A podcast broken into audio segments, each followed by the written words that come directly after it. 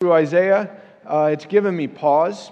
Um, and so much so that I'm just like, whoa, uh, wow, uh, oh no, that sort of thing. And, uh, but it's also really been, it's really blessed me there. And so looking at it with you today, I hope that uh, it might give you pause, uh, and I hope that the Lord might bless you there. And so let's look at God's word that He has for us today Isaiah chapter 5, verses 1 through 7.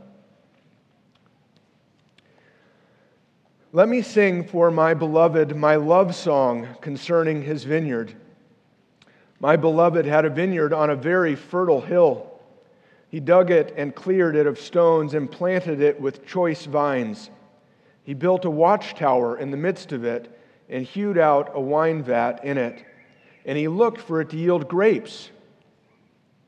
But it yielded wild grapes. And now, O inhabitants of Jerusalem and men of Judah, judge between me and my vineyard. What more was there to do for my vineyard that I, didn't, I have not done in it? When I looked for it to yield wild grapes, why did it yield wild, to yield grapes? Why did it yield wild grapes? And now I will tell you what I will do to my vineyard. I will remove its hedge, and it shall be devoured. I will break down its wall and it shall be trampled down. I will make it a waste. It shall not be pruned or hoed, and briers and thorns shall grow up. I will also command the clouds that they rain no rain upon it. For the vineyard of the Lord of hosts is the house of Israel, and the men of Judah are his pleasant planting. And he looked for justice, but behold, bloodshed, for righteousness, but behold, an outcry. Let's ask the Lord to bless His word. Dear Almighty God, Lord, uh, we thank you for waking us up from our sleep this morning and bringing us here. And in your providence, Lord, giving this word to us. We, we pray, Lord, you know where every one of us are. You know what we need to hear. We pray that by your Holy Spirit, you would speak what we need to hear to our hearts this morning and cause us to grow in love for you. In Jesus' name we pray. Amen. There's a lot of talk these days about uh, opportunity. So it's commonplace to hear if I had only had the chance or if I'd only had the opportunity, then things would have gone well for me or they, they would go well for me. That's partly the conclusion of an influential book entitled Outliers The Story of Success. Probably a number of you have read that book before. The author points out that the reason many sports stars succeeded as major league sports stars and such, uh, while others didn't, was because when they were coming up to the ranks as youths, uh, they were about a year older than their peers.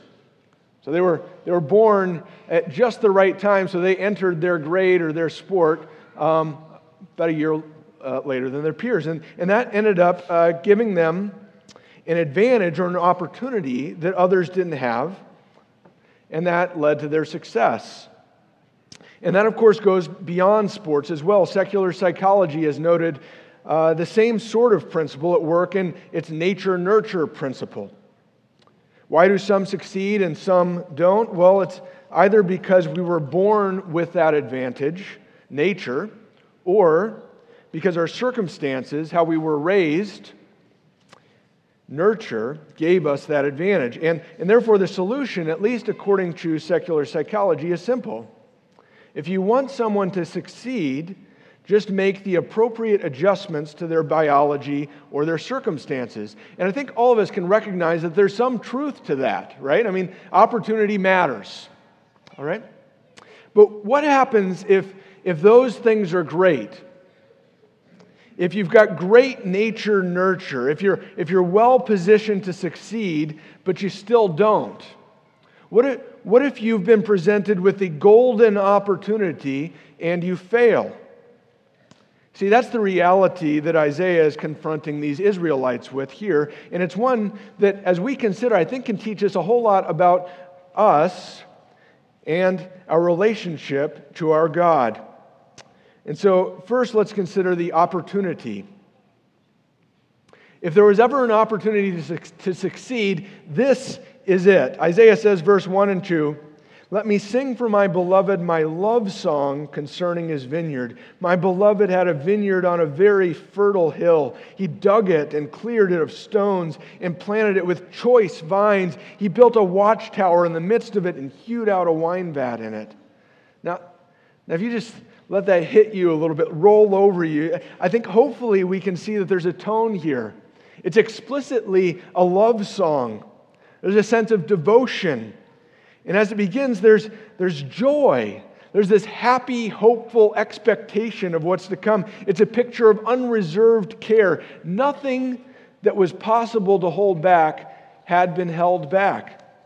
He selected the site, a fertile hill, in order to provide optimum protection, irrigation, and uh, long term nourishment he cleared it of stones so that it wouldn't be hindered by a single unnecessary obstacle.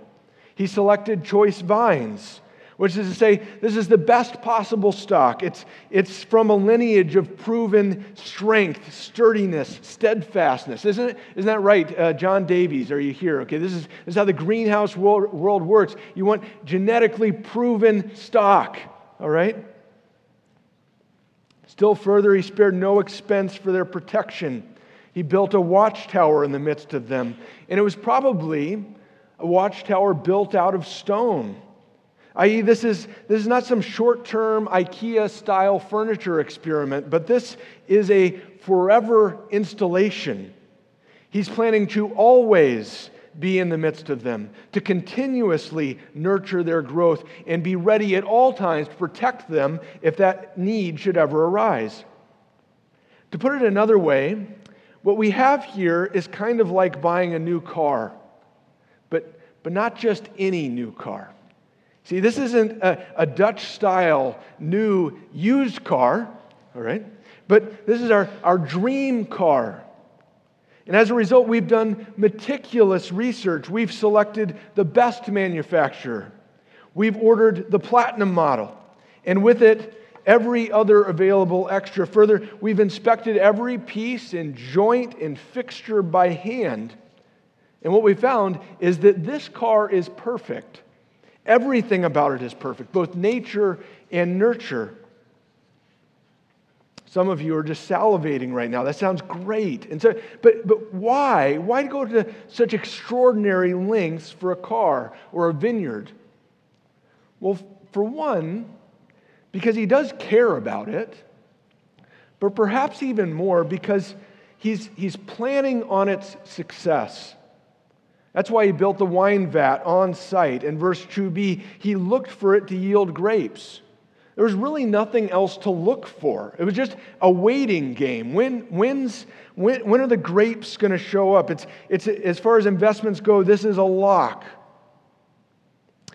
And there are similarities on the other side, too, for the vineyard, this level of care and investment is like receiving an idyllic, sure thing kind of opportunity. This is to be born into the wealthiest, most gifted, most loving family on earth.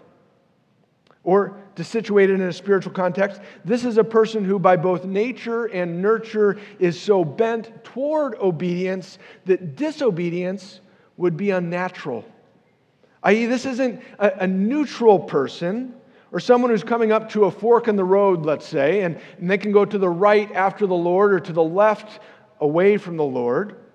But instead, this is someone who's walking through a tunnel with track lighting on both sides and an audible voice from behind them and in front of them telling them, directing them exactly where to go with each and every step. It's a temptation free, constant encouragement, comfort, protection, no bumps, straight walk kind of spiritual journey. Sounds good, right? And yet, somehow, some way, it all goes sideways. Isaiah says, verse 2c, but, and hear the shock here, it yielded wild grapes. More literally, it's, it yielded stink, it's stink fruit. It's not, even, it's not even a grape. It's this other thing that's not supposed to be possible. The point is, something irreversibly catastrophic has happened. The vineyard's ruined, the car has been totaled, and with that, you can almost feel like the air is getting sucked out of the room. That happy, hopeful love song has turned into this funeral dirge. The golden opportunity has been wasted. And so, point two, the obvious question who's responsible? Isaiah says, verse 3 And now, O inhabitants of Jerusalem and men of Judah, judge between me and my vineyard.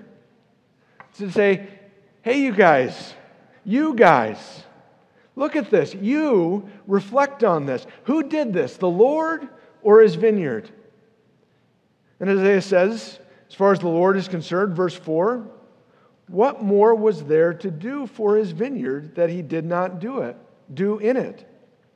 Didn't he draw it from the very best stock? Didn't he plant it in the best soil and with the best protection? And the answer, of course, to all of these is yes. By absolutely extravagant care, lavish grace, everything that's possible, he afforded his vineyard a golden opportunity. And so then, verse 4 see, why did it yield wild grapes? Well, because there's more at work than just nature and nurture or biology and circumstances. If we could personify it just a little bit, there, there's something deep down inside the vineyard, a, a soul, a heart. And that soul or heart, it, despite every possible precaution, determined to go sideways. And just think about that for a minute. To go back to the earlier analogy, even though they were walking through a tunnel with lights and audible voices telling and showing them where to go, and even though everything in them was predisposed to go the right way after the Lord, they were so determined, so determined to go against the Lord that they went against all of that in order to go against the Lord. And that's where we start to get a sense of the tragedy here. You see, this isn't just a wrong turn, but a wrong turn when the right one should have been automatic and the wrong one should have been impossible. But even worse than that is the relational aspect. You see, you know, if this is just a vineyard or it's just a car, well, stuff happens. That's why we have lemon laws, and it's perhaps a major financial loss, but when that stuff happens, you take your, your licks and you start over because plants and cars, while they may hurt us, they don't mean to hurt us. But of course, the whole point of this illustration is to tell us about a relationship between two personal parties who do mean to do what they do. And so just think about that in terms of the context. This is a vineyard owner Lord who loved this vineyard people when nobody else would. This is a personal God who rescued this people when everyone else was out to get them. And therefore, this isn't just tough luck on a bad crop or a, more or less innocent sideways style mistake, but a personal betrayal. It's a case of people sinning against the love they've received from the only one who really loved them and who loved them as much as it was possible to love anyone. And so, what's a vineyard owner to do? Point three the consequences. Isaiah says, verse 5, And now I will tell you what I will do to my vineyard. I will remove its hedge, which is to say, its protection and it shall be devoured. It will suffer the natural consequences of life without my protection. I will break down its wall, and it shall be trampled down. I will make it a waste, i.e., I will personally cause it to experience the consequences of life without my protection. It shall not be pruned or hoed and whatever obstacles then and temptations that I had removed and protected them from before shall be unleashed, and briars and thorns shall grow up. In other words, it will begin to look like the wild and wicked thing that it is. I will also command the clouds that they rain no rain upon it. And so finally, I will remove even those most basic necessities for life and they will meet the slow and agonizing death that they deserve. And so, what we have pictured here is a hellacious judgment. It's awful. And yet, it's also very clearly right and fair and just, and they know it. See, that's, that's part of the dynamic. While Isaiah discontinued the, the self reflection questions at the end of verse 4, there's little doubt that they've tumbled forward through these verses as well. And with it, a crumpling weight of guilt. It's that heart sinking heaviness we feel that when we realize that a happy story has turned sour isn't about the other guy, but it's about, it's about us. Unless there be any doubt about that, Isaiah says in verse 7 For the vineyard of the Lord of hosts is the house of Israel, and the men of Judah are his pleasant planting. Something like that experience David must have had after Nathan asked him to judge the man who stole and slaughtered a poor man's lamb. David, of course, says, As the Lord lives, the man who has done this deserves to die. And he shall restore the lamb fourfold because he did this thing and because he had no pity. And then, of course, Nathan says, You're the man. It means the very ones that God invited to judge are the very ones under judgment. They're the ones who receive such extravagant grace. They're the ones he set up for a forever future with abundant provision, with every protection, and a golden opportunity for fruitfulness. And they're the ones of whom he had so much hope. And they're the ones who ruined it. As he states in verse 7b, when he, the Lord, looked for justice, for that, that fruit, when he looked for justice, behold, bloodshed for righteousness, behold, an outcry. Despite all the good that he had poured into them, they used it for evil. Making matters even a little worse here is a play on words that Isaiah does. It's, it's as if they disguised it as good. In Hebrew, justice is mishpat, and bloodshed is mispah, and righteousness is tzedakah, and outcry is seaka. You can hear the similarity. It's to say you didn't even sin in a straightforward way, but sinning on top of sinning, you disguised your sinning, your evil deeds, as good deeds.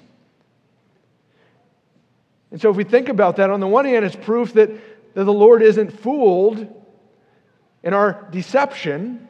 But on the other, it connotes a certain self awareness and intentionality with respect to our sin. They didn't accidentally make a wrong turn, but they sought to deceive their God. And so, what do you do with all this? Well, it's, it's a hard illustration. Our sin is way worse than we think. We're way more responsible for it than we think, and, and the consequences are way more just than we think. But as hard as it may be to believe, the situation depicted here is actually even more dire than that. In terms of the larger context, this is the third and final installment in Isaiah's preface. So in Isaiah 1 2 through 23, he, he likewise pronounces judgment. But in chapter 1, 25 to 26, he announces hope and grace. It's the same in the second with Isaiah 3:16 to 4:1 there's judgment and then 4:4 there's hope and grace. But here in this final installment it's just judgment. The hope and grace part is missing. And so it's as if the people of Israel have exhausted all the grace God had to offer. It's the sense that if they haven't produced anything from this golden opportunity that he's, he's given them, the only thing left is the end. So, is this the end? And thankfully, it's not, but there's a real sense in which it should have been. In Isaiah 9 2, Isaiah will go on to describe a time when light will again shine into darkness. In 35, 1 through 2, a, a time when the waste will bear fruit. In other words, there will be a time when there will be even more grace. But that even more grace, it won't come to us like the first. You see, the justice we deserve won't be just dismissed unless it's satisfied. But that's the good, hard news Isaiah prophesies in Isaiah 30, 53, 5 and 6. He says, But he was pierced for our transgressions, he was crushed for our iniquities. Upon him was the chastisement that brought us peace, and with his wounds we are healed. All we, like sheep, have gone astray. We have turned every one to his own way, and the Lord has laid on him the iniquity of us all. And so, just like the Israelites of old, while we deserved terminal justice for our sins, God has seen fit to redeem us from our sins by sending a Redeemer to satisfy the justice we deserve in our place. Better still, He's come and He's overcome. The whole wake of waste our sins left behind, instead of being planted on a fertile hill under the constant care and protection of a watchtower, Jesus is sent into the waste that we earned. According to his human nature, he's not born in a palace, but into the humblest of states on the dirt floor of a stable to young, unwed, and common, ordinary parents. According to nurture, immediately following his baptism, the Spirit of God led him into a wilderness where he was tempted by the devil himself. And yet, despite facing every adversity, every temptation, and even suffering death on a cross, he continuously bore the sweet fruit of obedience, righteousness, and justice. And as a result, he didn't just live the life we should have lived, but he suffered for the bad life that we did live. And thus, even more grace is available to sinners in Jesus Christ. He has become a new vine and in him, wild branches who had been destined for destruction can receive new life and the grace to bear good fruit. It's an even more golden opportunity. The question for us to consider is what are we doing with it? You see, that's what Isaiah is trying to get his audience to grapple with. It's to get honest about the grace we've received the opportunities that we've wasted, and thus the consequences we really deserve. What are we doing with the reality that it should have been over, but by grace we've been saved? And the answer ought to be, and this is what we need to take away from this the answer ought to be bear fruit. But before we go any further, if, if you're not a Christian today, you should know that you can't bear fruit. Jesus puts it in John 15, 4, as the branch cannot bear fruit by itself unless it abides in the vine, neither can you unless you abide in me.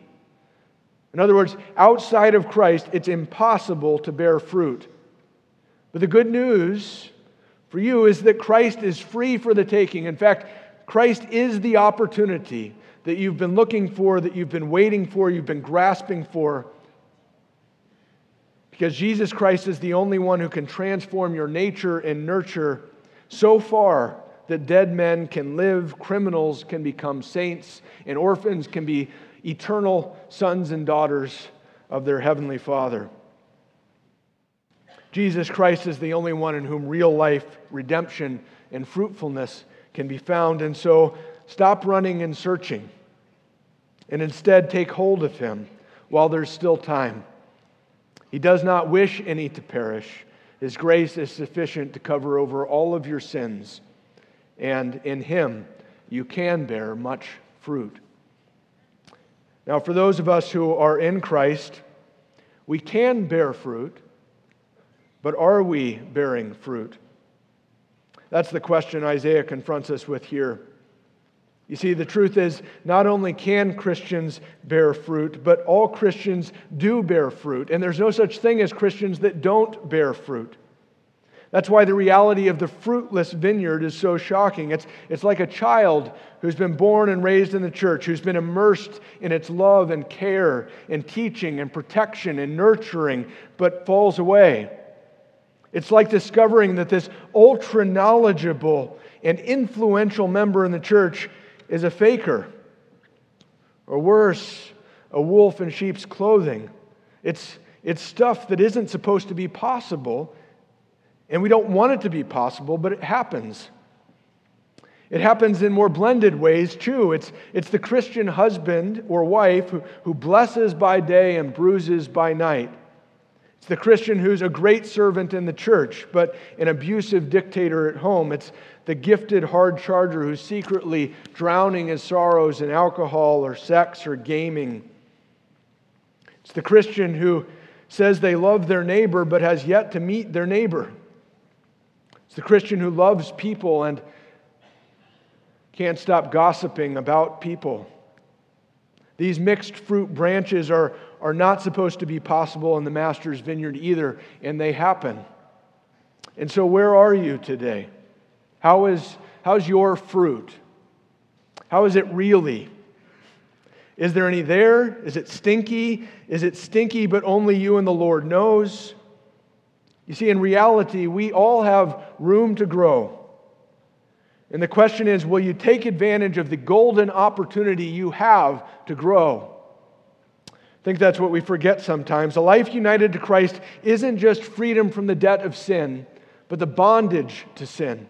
It's not just to be counted with the righteous, but to be made righteous. It's not just a new start, but it's a new heart. Or to put it another way, a life united to Christ is like an oasis of life and comfort and nourishment in whatever desert wilderness we find ourselves in. It's a golden opportunity to grow and bear fruit. And therefore, don't shrink back from being honest with Christ. He already knows. There's no deception of Christ. And then turning to Christ because He's for you, He's for all of us. And He desperately desires our good, your good, our growth, and our fruitfulness. This is the even more grace opportunity that Christians have. So let's repent freely, quickly, eagerly, and bear fruit boldly. Amen? Let's pray. Dear Almighty God, Lord, thank you for Jesus Christ, a Savior for sinners, who weathered the storms we made, Lord, who suffered the sins we did, to rescue us from the hellacious judgment that we deserve, who made peace between us and God so that, Lord, we might, in abiding in Christ, bear fruit. And so, Lord, I, I pray that you might awaken your saints today to the good news, the golden opportunity that we have in Christ to turn from our sins to Christ for forgiveness and mercy and the power, Lord, by your Holy Spirit to bear fruit. Might you make harvest, Lord, in our marriages, in our families, in our workplaces, in our private lives, more and more an abundantly fruitful people for your glory with all joy and gladness. In Jesus' name we pray. Amen.